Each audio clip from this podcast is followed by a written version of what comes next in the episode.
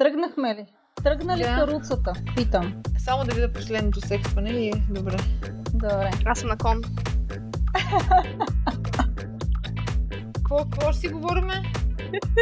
Ти така хубавичко е, че си подготвена за днеска. Ако не, ако не, просто ме, се опитай да ме слушаш внимателно, аз след малко ще обявя темата, по която ще си говорим. и, ти, и ти ще се включиш, евентуално. Здравейте, вие сте Солда, Safe, Sane, Consensual. Подкастът, в който си говорим за безопасен, отговорен и удовлетворяващ секс. Тук сте Самира, Мандарината, Енея и мен, Змей. Здравейте, аз съм Амира. Здравейте, аз съм нея. Здравейте от мандарината. Знаем, че ви обещахме следващия епизод, в който ще си говорим за секстинг, преди, по време и след карантина. Но тъй като ситуацията, в която се намираме е нетипична, условията, в които съществуваме стресови и това се отразява на желанието ни за близост по много начини, решихме, че е по-подходящо да обсъдим секса по време на изолация или как неочакваните сътресения влияят на либидото ни. Вероятно ще засегнем и секстинга като част от това, и като част от връзките от разстояние, но за тази тема ще отделим време в друг епизод. Как се отразява цялостно карантината на вас, на желанието ви за секс, на либидото ви и на начина по който съществувате в ежедневието си? Енея? Темата с изолацията е на преден план в съзнанието на всички факт. Дали сме си вкъщи, търпеливо чакайки да приключи или нервничайки, или използвайки ситуацията да наваксаме със сън и всичко, за което не сме имали време, ситуацията е ясна. За сега сме заседнали. За момента сме вкъщи. Изолацията определено се отразява силно и психически, емоционално, и физически. С това намалено движение, с намаления достъп до витамин D, не само те влияят на съня ни. И немалко хора имат проблеми с съня в момента, даже не това си говорихме преди малко, преди да започнем записваме.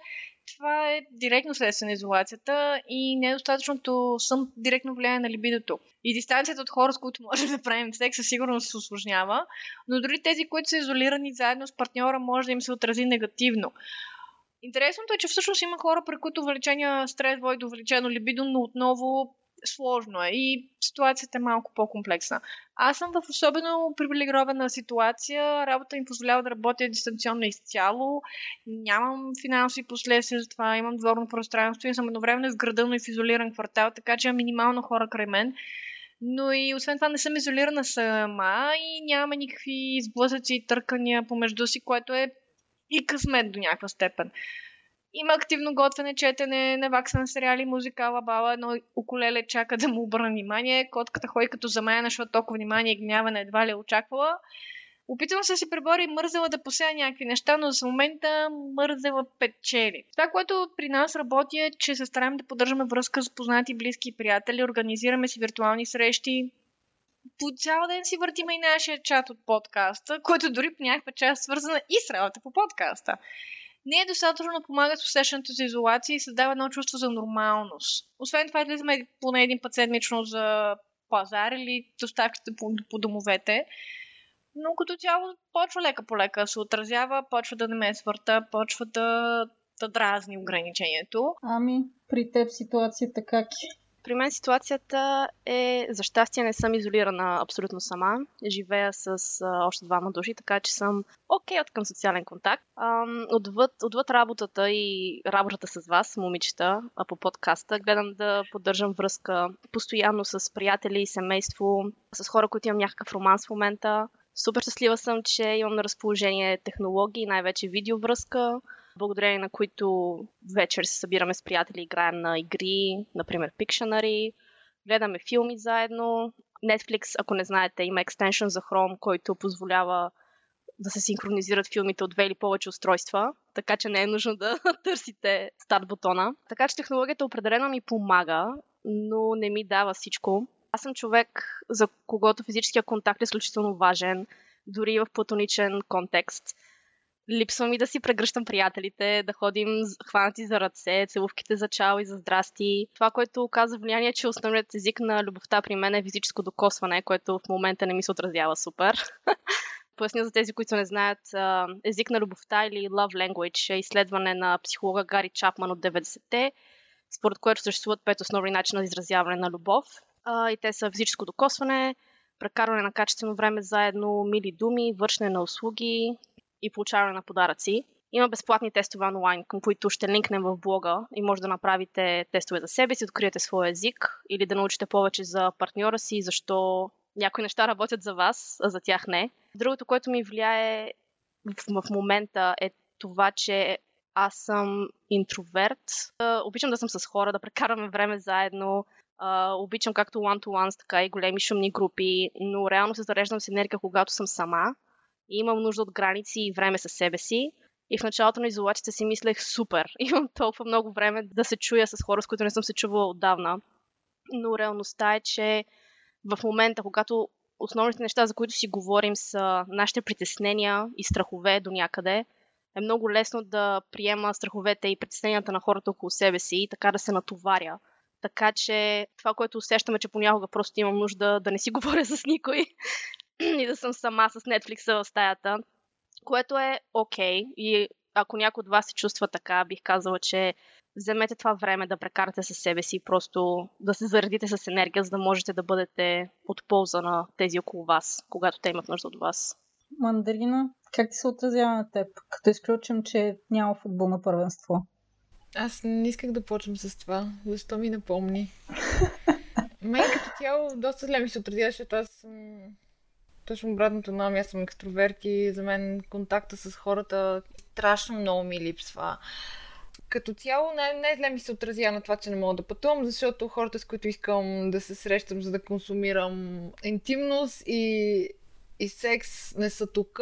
Така че а, ми се отразява зле от тази гледна точка. От друга страна, и аз така си мислех, че сега съм си вкъщи, ще имам много време за много неща, но в крайна сметка нямам никакво време за много неща, защото работя и през останалото време гледам да правя нещо, което не съм правила преди, за да не намразя любимото си място вкъщи. Така че този подкаст ми помага страшно много, защото за мен е едно ново хоби, което ми носи нова емоция, нови контакти и с вас вие сте супер яки и цялата тая емоция, която получавам покрай подкаста, в повечето случаи е положителна заради вас самите и заради положителните отзиви, но има и негативна и въпреки всичко това ми запълва времето.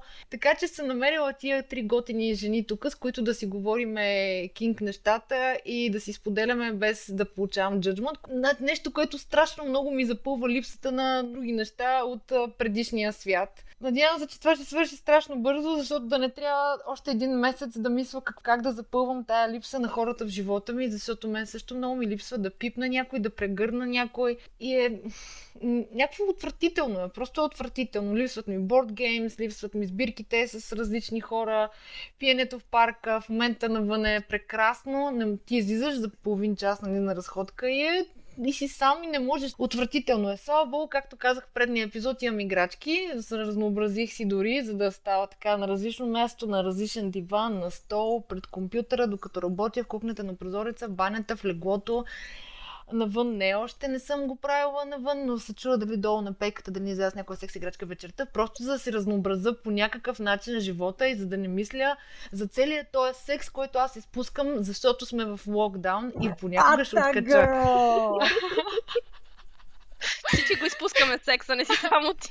Знам, знам всички. Да. Значи най-голямото успокоение е, че всъщност всички сме набутани и всички го изпускаме. Нали, има хора, които живеят заедно и те могат да правят секс, това е друга тема.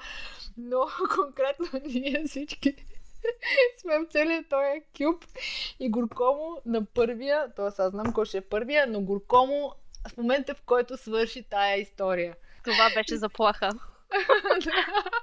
Определено се отразява на абсолютно на всички ни. Аз а, също съм сред късметливите, които спокойно могат да работят от вкъщи и това не очаквам да се отрази по някакъв сериозен начин на, на кариерата ми на този етап. Но в същото време дори за мен като човек, който обича да си стои вкъщи, обича да си върши някакви неща самосиндикално и индивидуално, без да има нужда от от прекалено много чужда компания. Дори аз имам нужда от това да се видя с някого, от това да бъда прегърната, държана, да се видим, да си полафим, да си кажем на здраве на живо.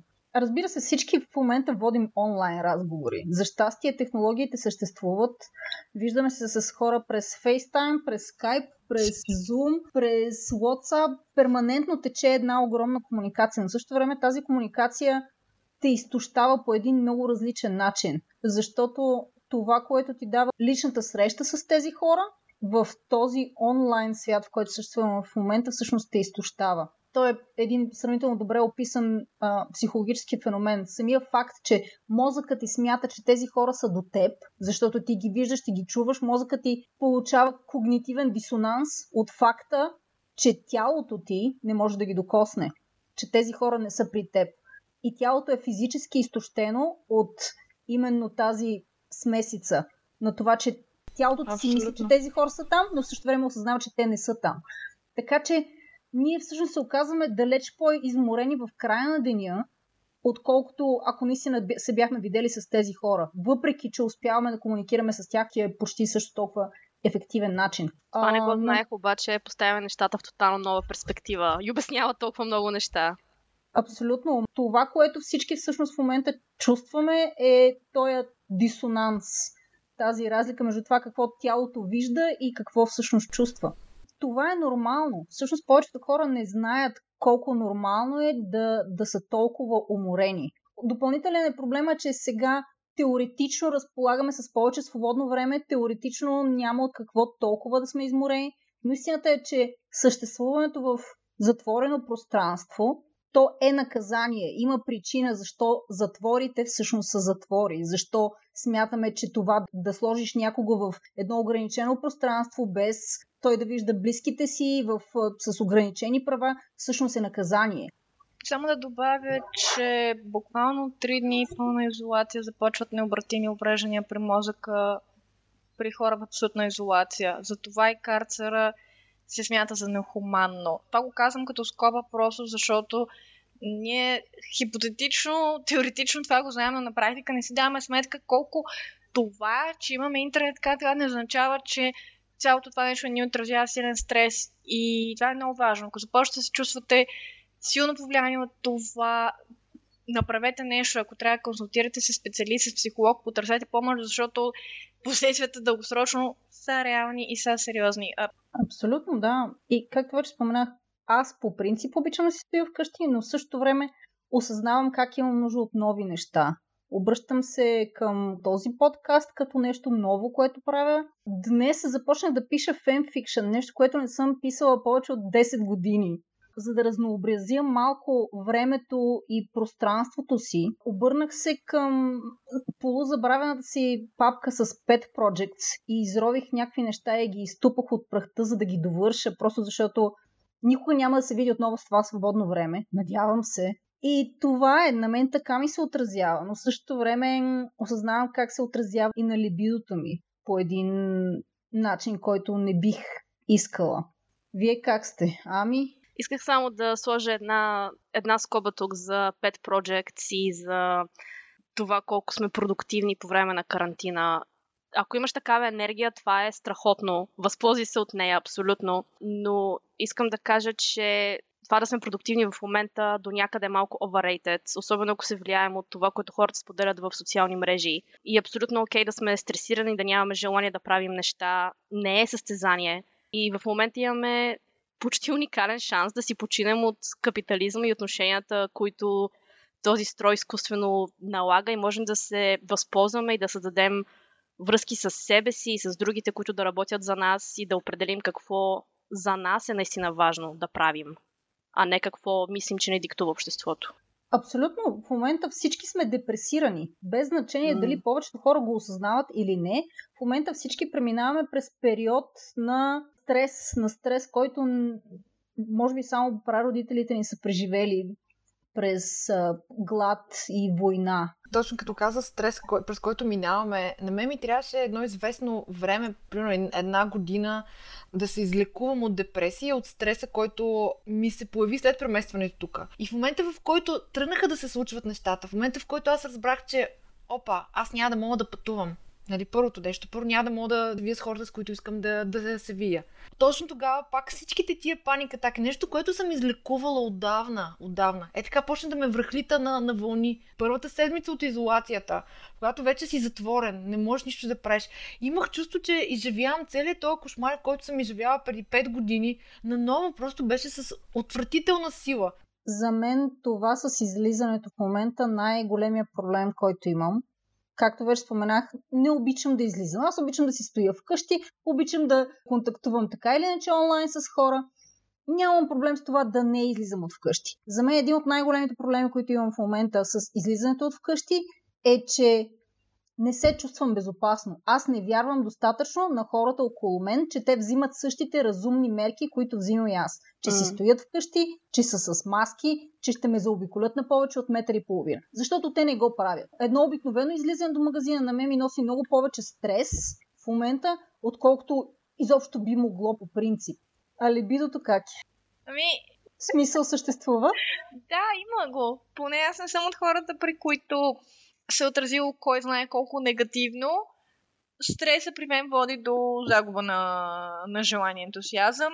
При първото ми преместване в Великобритания та работа с паник атаките, го каза Дари, абсолютно позната. Нещата там бяха доста тежки. Ако не друго, вече знам какво са паник как се справям с тях, какви са методиките.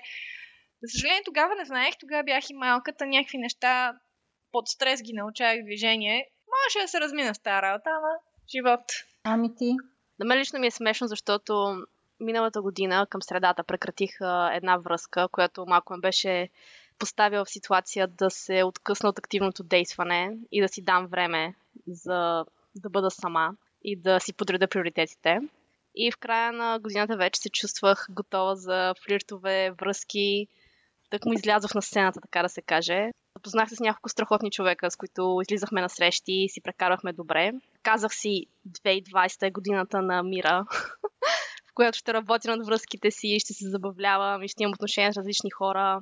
И коронавируса се случи и сложи нещата малко на пауза. Не сме прекъсвали отношенията или контакт, напротив, още комуникираме, но някак си е различен този момент, когато се виждаш с някого отскоро и я има цялата тази страст и интерес и, и желание за секс. В момента усещам, че някак си по-насочно към това да, да комуникираме и да бъдем като че ли малко по-откровени и по-раними, което не е лошо, но просто е различно, поне за мен. Въпреки това имаме, имаме възможност да бъдем изобретателни и секси. И в този смисъл сексинга и видео секса или каквато и да е интимност по технологичен път е добре дошла. Ухажване. Ухажване, точно. Но както казах, някакси примесено е с това днес имах супер стресиращ ден и просто да си го излееш на някой. Секс играчките помагат, да, но като че ли в момента ми е трудно да съм постоянно онлайн секси. Има някои дни, в които прекарам целият ден да си, да си пиша с някой, да си пращаме снимки или да правим видео и да секстваме. Има дни, в които наистина не искам да си говоря с никой, освен ако не е 100% наложително. Въобще не ми се мисли и за, и за секс, и за, и за играчки. Няма рецепта и, и всеки ден просто се опитвам да го приема такъв какъвто е и не се стресирам излишно за това, че ли. Абсолютно, да. При мен желанието за секс, особено в контекста на връзка от разстояние, Секс е мираж. Значи аз знаех, че секса ще бъде мираж още преди няколко седмици, като се прибирах от там. И знаех, че секса ще бъде мираж, вероятно, с месеци. Поне с нея. Но в същото време тази карантина ми се отразява по малко странен начин, дори на секстинга, дори на това как комуникирам с нея, въпреки че имаме сравнително отработен начин на комуникация. Въпреки, че това с секстинга е било буквално от, от ден едно, защото ние буквално от, от началото сме във връзка от разстояние. Така че това да не съм на едно място с партньора си не е новост, но в същото време и двете сме поставени в тези условия, в тези шокови условия и това се отразява на либидото на всички ни. Както на моето, така на нейното, така и на вашето, така и на хората, които ни слушат. Играчките помагат, мастурбацията помага, Но, както споменах, днес седнах да пиша фенфикшн. Можете да си представите колко ми липсва секса, след като съм започнала да пиша фенфикшн. Секса ми липсва, но в същото време ми липсва и флирта. Липсва ми ненатовареността на секстинга, а не нуждата от сексинга като дефолт, като основния начин по който в момента контактуваме с партньорите си сексуално, което е страшно изтощаващо и понякога просто нямаш желание. Имаш желание да правиш секс, имаш желание да бъдеш интимен с този човек, но просто нямаш желание в момента да секстваш. Дори това да е единствения начин, който някаква интимност се случва помежду ви в момента. Абсолютно. Понякога просто искаш някой да те пипне и да се почне и да се приключи всичко, а не да трябва да развиваш сценарии. Да, като спомена Ами любовните езици. Един от моите любовни езици, може би най-силно изразение, е именно думите. За мен това да се изразявам е един от най-лесните и най-благодатните начини. Написала съм, вероятно, стотици любовни писма през живота си, написала съм хиляди, милиони съобщения. И за мен това да измисля сценарий не е проблем. Ще го измисля, ще го напиша, ще го изпратя. Но в същото време, когато искаш да ти се случи на живо, този човек да дойде у вас, да те грабне, да се вземете, да се изпотите както си трябва и да наистина да, да се усетиш, че си жив, и всички сме в тази ситуация, в която това не може да се случи, е страшно изморително. Това, което каза Змея, а, искам да го потвърдя и аз, че а, особено за връзка от разстояние, секстинга е утвърдена комуникация, изпрактикувана и нормализирана. Но а, знанието, че и двамата сте в тази ситуация и че това е единствения начин на комуникация, е, е страшно потиска, защото в един момент секстинг, секстинг, обаче на тебе ти се иска бе, да го пипнеш този човек, тебе ти се иска това да го консумираш и като знаеш, че тази седмица, примерно, е трябвало да, да сте заедно и не, можеш да, и не можете да сте заедно и някак си сексинга става тъжен. Не казвам, че не искам да го правя, напротив, но в един момент, когато става единствената, единствената комуникация и когато не знаеш, кога ще имаш възможност за физически контакт, защото моя love language е докосването и милите думи до някъде, но в момента в който ти не знаеш кога това ще свърши, кога секстингът пак ще се превърне в физически контакт, това е потрясаващо и не казвам, че не искам да го правя, напротив, но е, но е депресиращо. Секстинга е чудесен инструмент, който да добавите към сексуалния си живот в нормална ситуация и е способен да го обогати, но в същото време, когато остане единствения инструмент, го окастря по същия този начин, по който преди това го е обогатявал. Хайде да кажем какво е секстинг. Какво е секстинг? Секстинг има много форми. Доколкото знам, повечето хора могат да броят и, и видеоразговорите като секстинг, и аудиосъобщенията като секстинг, и ам, текстовите съобщения като секстинг, писмата с секстинг, имейлите с секстинг. Стига да вложиш сексуално съдържание и съответния подход, всичко това би могло да е секстинг.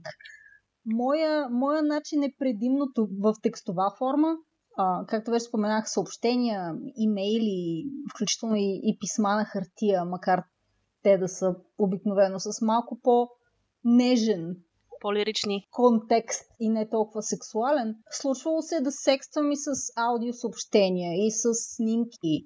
Много важен фактор. Не пращайте снимки на хора, на които не вярвате. Mm. В 21 век имате и възможност да изпращате снимки, които да изчезват. Моля ви, правете това това, което Змея каза, изключително важно е, без значение дали сте били интимни преди с някого, не предполагайте автоматично, че този човек иска да получи секс съобщение.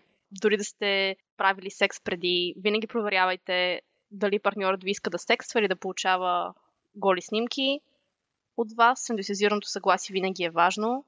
Също така правилното време и място. В смисъл добре е да имате на ум какво прави възможният получател в момента и в какво обкръжение е най-вероятно под карантина той или тя е в зум среща, или по бельо, или се опитва да спре детето да драска по стените с маркер.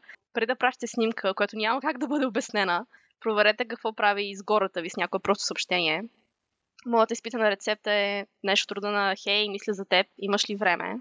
И това ми помага да преценя ситуацията според зависимост от отговора. Когато установите, че обектът на желанията ви е готов за игра, не забравяйте, че при невербална комуникация е трудно да разчетем тон и подтекст, за това изградете сцена, използвайте фантазията си, но избягвайте да използвате клишета или да пишете неща, които ви карат да се чувствате некомфортно, само защото мислите, че звучат секси. Хубавото на секстинга е, че отваря възможност да споделите фантазиите си в безопасна среда и да помогне с директната комуникация или да ви даде представа дали фантазиите ви ще бъдат споделени, когато се видите на живо. Използвайте също така мръсни приказки, използвайте думи и обращения, които сте съгласували с партньора си, знаете, че ще им харесат и знаете, че ще ги възбудят. Ако не сте сигурни, питайте. Това е най-добрият съвет, който мога да ви дам. Не се струвайте да използвате хумор. Използвайте гифчета, картинки, аудиосъобщенията. Бих казал, че едно добро поставено аудиосъобщение прави чудеса по време на секстинг. И ако търсите вдъхновение за секстинг с настоящ партньор, може да го почерпите или от скорошно споделено преживяване, или от еротична литература, или, или еротичен филм, който сте гледали наскоро. И помислете какво бихте искали да направите с партньора си. Линкове от Pornhub също са добър инспирейшн. И също линкове от сайтове с, с порно, което е достъпно. Това е доста изпитан метод. Но, както винаги, отново се връщаме на нашата любима тема комуникацията. Каквото и да правите, не забравяйте да чувате какво ви казва партньора и да правите неща, които ви носят взаимно удоволствие. Да, защото иначе пак се връщаме на, на темата, изпращаме ли непоискани. Аз исках да метна за няколко методики, за конкретни препоръки за безопасност, това е малко кавички, но неща, които от това, което съм забелязала, е хубаво да се изговорят. Първо, тия неща се е хубаво се пращат на хора, на които имаме доверие. И проблемът е, че от една страна се получава малко параграф 22. Ако не искаш да правиш снимки, защото не се чувстваш комфортно, е, ма може ли такова нещо? Какво е това отношение? Какво е това мъже мрази? Те не са всички мъже такива. От друга страна, ако изпратиш снимките, после се стекат и се почва, и се почва, ама как така може да си прави снимки, може ли си толкова тъпа, те всички мъже са такива. И се получава едно, от една страна всеки от нас е твърдо убеден, че човека или хората, с които се комуникират, те не са такива. И следващия момент, когато нещо се случи, с дата установяваме, че да, имали сме доверие, но за съжаление е било повече, защото сме искали да, има, да имаме доверие, не защото е било заслужено. Но от друга страна, има един такъв интересен баланс, защото от една страна ние искаме да изпратим снимки или да ни пратят снимки така нататък, но от друга страна последствията при изтичането на снимките не са еднакви при мъжете и при жените. Съответно, моята препоръка конкретно за жените, пращайте снимки без лице или се старайте да не се виждат някакви специфични, лесно разпознаваеми за вас неща, примерно типична бенка или нещо такова. Другото, което... Или татуировки. Край. Татуировки. Другите методики... Другите методики са използване на апликации, които унищожават снимките или текстовите съобщения след даден период от време не позволяват скриншоти. И другото, което аз лично съм много доволна и използвам, ако имате такива снимки по някакви ваши устройства, използвайте нещо, което допълнително ги пази. Тоест, има апликацията па на Upvote и така нататък, които за да може да се отвори, трябва да се въведе код или парола, или си иска two-step authentication от някакъв тип. Въпросът е, че така, дори да има галерия или някаква друга външна апликация, която има достъп до вашите снимки, тези снимки все едно не съществуват. И разбира се, може да ги унищожите при желание. А моя съвет е не бъдете задници и не споделяйте чужди голи снимки, които някой ви е споделил на вас. Да, само защото вече някой ги е пратил, не означава, че окей вие да ги препратите на своя, защото най-малкото на те ще тъпо ти го направят, защото го правиш някой друг. Аз това не разбирам при мъжете, които изпращат непоискани снимки. Как не се страхува, че аз първо няма да прата на майка му? Чакай, аз мога да че кажа. Мога да открия майка му коя е, или гаджето му, или не знам си там коя мога, леле му мога дори да, да открия. Как да се страхува, че аз ще ги пратя тия неща? И Чакай защо... да ти кажа. Та линия е супер интересно. Четох Ка, според поручвания, 82% от хората, които пращат непоискани снимки, вярват, че това ще доведе до възбуда при получателите. Иу! При 50% от изпращачите вярват, че получателките ще се почувстват привлекателни. Oh. Третирайки снимките и възприемайки снимките като комплимент, а 45% се надяват, че на своя реч ще получат снимки, нали? Сещаш, какво повикал, такова се обадило. Принципно това се случва доста рядко, но хората се надяват. Интересното е, и което мен много така ме... Абе, зарадваме до някаква степен е, че процента хора, които всъщност го правят с цел да ти стане кофти гадно са буквално изключенията. Под 15% целят да предизвикат опух или да накарат получателите да се чувстват некомфортно. И нещо типа на между 6 и 8% целят за срамване и дискомфорт. Тоест мнозинството мъже искрено вярват, че това всъщност е положително. И интересното е, че в гей общностите и в гей сайтовете и в гей апликациите типа на Bumble и Grindr и така нататък всъщност се гледа с много положително око, докато в сайтовете типа на Tinder, които са по-отворени за, за всички по-скоро е по-негативно страна на, на хетеросексуалните или на бисексуалните жени. При гей жените не съм намерила някаква сериозна и разумна статистика, която да мога да цитирам. Ще се опитам да намеря за бележките на епизода, но за момента нямам. Но това често казано, което мен малко ми направи впечатление, понеже се опитахме да зачекнем и темата и в Twitter и се получи една така интересна дискусия е, на мен не ми пречи от а, доста жени. И това, което беше интересно, е, че всяка от тези жени казаха, че те трият тия снимки, че ги игнорират, че се подиграват, че ги препращат на приятели. Всичко друго, освен да си продължат комуникацията с тия мъже. И едновременно с това, ема на мен не ми пречи. Да, бе, мацки, ама пичовете очевидно се опитват да ви зарибяват. Кажете им, че не върши работа, да не си губят времето. Защо се почва с това много самяка? А всъщност има жени, които се кефят на това и всъщност има жени, които искат да го видят това и дори да ми го изпратят непоискано, за тях е индикация дали биха продължили според това, дали им харесва как изглежда въпросния генитал или там частта на, на тялото, което са пратили. Сега това, нали, има такива жени. Въпросът, че масово, да, няма абсолютно нищо лошо в това но масово няма как да знаеш. не се кефим. Нали? Да, няма масово... как да знаеш какъв е човека от другата Просто... страна, без да се говорили по темата. Да, да. Просто а пък, пък има и друго. Да, пък има и друго. Пак зависи ситуацията, която го, го получи. Защото аз вчера не нали, да съждавах с една мацка, че всъщност получавала съм в различни ситуации голоти и според това какво е било настроението ми, или съм се изсмяла и съм го изтрила директно и не съм се загледала, или съм се отвратила и, и, ми, е, и ме е маркирало forever, според зависи какво аз съм правил, но това не, не означава, че е окей те да пращат, без да са питали, нали? Което е... И сега ако до тия, които ще кажат, ама така, аз ако трябва да питам къде отива романтиката, мога да питаш по 500 различни начина. Ако не можеш мислиш как да пратиш снимка, инвестирай в малко креативност. А, аз съм да. имала щастието, така да се каже, да получавам голи снимки. За щастие съм имала и щастието винаги преди това да са ме питали дали искам да получа и дали имам желанието да получа подобни снимки. Но никога не ми се случва. Даже дик пик не съм получавала през живота си. Това е нещо, което... Е, което е кой да ти прати. Пратет, не. А, но винаги е имало взаимност. Винаги предварително е било изкомуникирано. Имаш ли нещо против да ти изпратя еди какво си? Ако съм казала да, винаги съм го казала с условието обещавам това да остане само единствено за лично ползване. И твърдо, твърдо смятам, че това е нещо задължително първо като морал и второ, това е шибано незаконно хора. В смисъл, буквално е незаконно да използваш чужди голи снимки. Искам да ви питам нещо. Аз никога не съм живяла с партньор. Естествено, прекарвала съм седмици наред у някого, когато са ми дрехите, четката за зъби, всичко, но никога не съм била в ситуация, в която да нямам свое място, на което да мога да се върна и да бъда сама или без този партньор.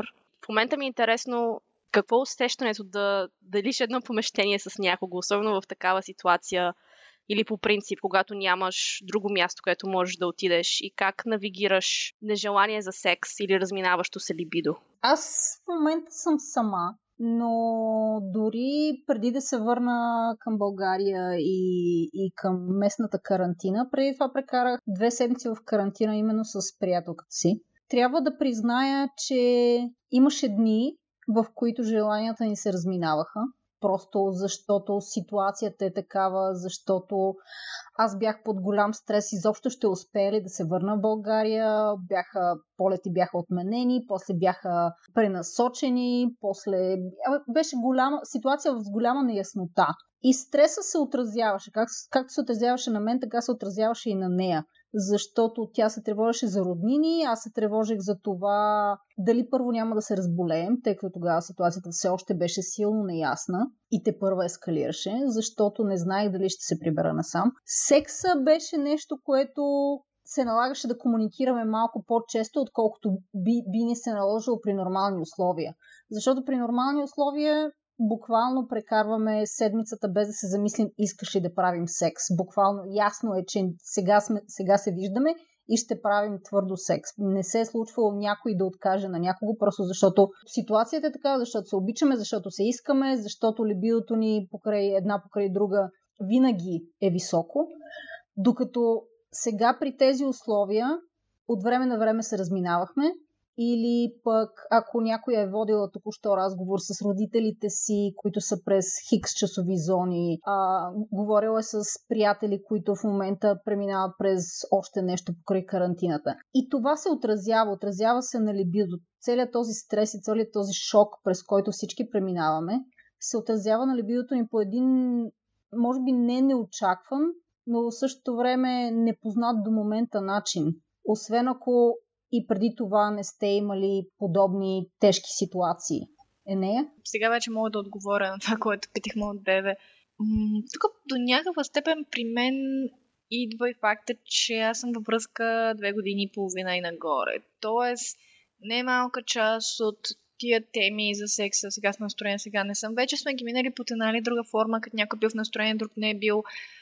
Не е прясно и сурово, така те първа да се намерим как се стиковаме и те първо да зачекваме темата и те първия, първия път, в който трябва да кажеш аре не тая вечер. Или в който ти казват аре не тая вечер, който всяка път да си говорим първия път, като кажеш, не, като ти кажеш, не, е малко по-неловък, защото нямаш никаква как ще реагира човек.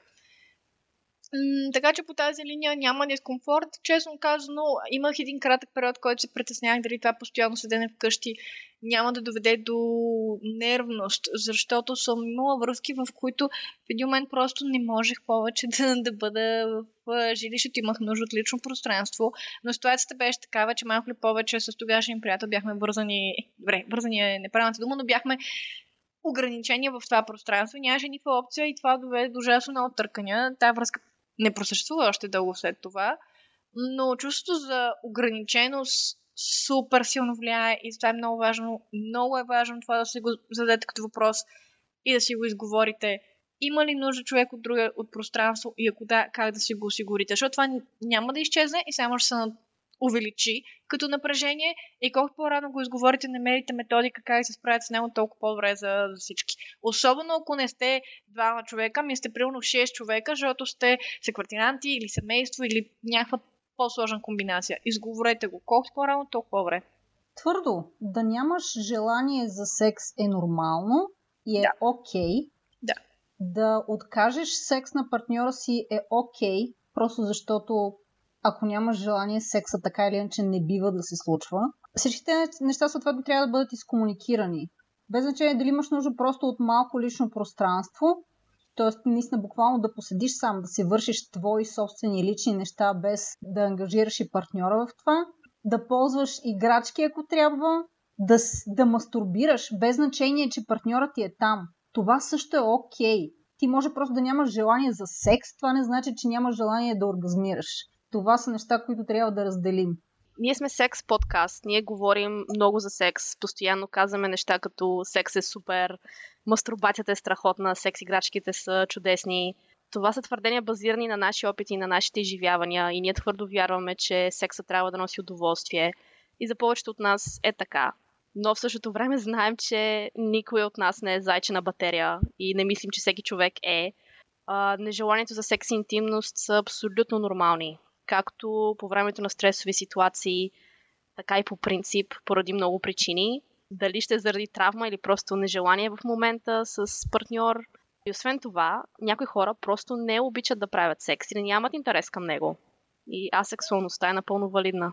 и реално съществуващо понятие. Пък и каквото си говориме, отново стреса влияе по различен начин на различните хора. Секс е супер, но ако ще си внасяме допълнително напрежение от, с думичката трябва да правим секс, значи е по-добре този секс да не се случва. Или да се намери друг начин. Има много видове интимност. Сега е момента да се фокусираме и на тях, ако конкретно секса не е нашето нещо, или вашето нещо, или тяхното нещо. Да, изследвайте всички останали видове интимност. Аз няма да казвам нищо по темата, защото аз съм постоянно хорни, особено в тази карантина, така че каквото и да кажа, защо ще подкопая всички съвети, които вие дадохте, така че ще си мълча. Да си кажа ли аз за несъответствието с партньор? Била съм в а, връзки, с, в които с партньора ми сме преминавали през моменти на по-низко либидо от тяхна страна който представляваше най-голяма трудност за мен, беше, че аз трябваше да гадая причините за това и причините за нежеланието да правим секс, понеже отново се връщаме на любимата ни тема липсваше комуникация. В едната връзка, в която това се случи, се чувствах отхвърлена, в другата връзка, в която това се случи, се чувствах като агресор и двете не бяха окей. Okay. Двете ситуации доведоха в крайна сметка до други проблеми в отношенията ни. И сега като си мисля за тези случаи, разбирам, че има много срам в нежеланието за секс с партньор. Има много страх, че ако кажем, виж какво, не искам да правя секс с теб тази седмица или този месец, ще бъдем отхвърлени, да, ще бъдем отхвърлени или изоставени. Това използваме някакви древни лъжи или извинения, които реално само натягат обстановката. Мислейки си за тези две ситуации, как, как бих подходила сега с опита и знанията, които имам в момента, бих могла да кажа на първо време Просто го приемете. Приемете, че в дадения момент вие и партньора ви имате различни нужди, които са еднакво валидни. Изговорете го, нека всеки си каже какво иска или какво не иска в момента. И не на последно място, може да бъдете креативни. Има други начини да бъдем интими с някого отвъд секса и проникването и ерекциите и мокрите вагини. Винаги може да, да вземете душ или вана заедно, да си направите масаж един на друг, може да мастурбирате един пред друг, да се докосвате, да си казвате неща, които ви карат да се чувствате добре. Ако имате възможност и интерес и не сте под карантина, дори може да поговорите за отваряне на връзката, естествено по начин, по който изберете да работи за вас. Като цяло няма рецепта, така че просто комуникирайте. Ситуацията в момента се отразява на абсолютно всички, не само на регулярния на живота ми, и на либидото, и на, и на сексуален живот, и на, на желания, на абсолютно всичко. Така че трябваше да го изговорим. Аз ще кажа чао от мен, Мандарина. Чао от мен, нея. Радвам се, че можахме да си поговорим за това как се чувстваме в момента, защото е важно да обръщаме внимание на това и да помним, че по този начин не сме сами в това, в което се намираме. И както, както казахме до сега, временно е, ще мине, ще стискаме. Може би докато излезе този епизод, вече няма да сме в локдаун. Кой знае? Надявам се да е така. Чао от мен, Амира. Всички стискаме палци за възможно най-бързо разминаване на, на карантината, за приключване на драконовите мерки, за възможно най-бързо оздравяване на болните и за възможно най-малко нови болни. Но в същото време не забравяйте, че всички сме хора, че ситуацията, в която се намираме, ни влияе, но най-доброто, което можем да направим е да не падаме духом. Вие бяхте с Ода. Останете с нас за следващия епизод и се надяваме да сме ви били полезни.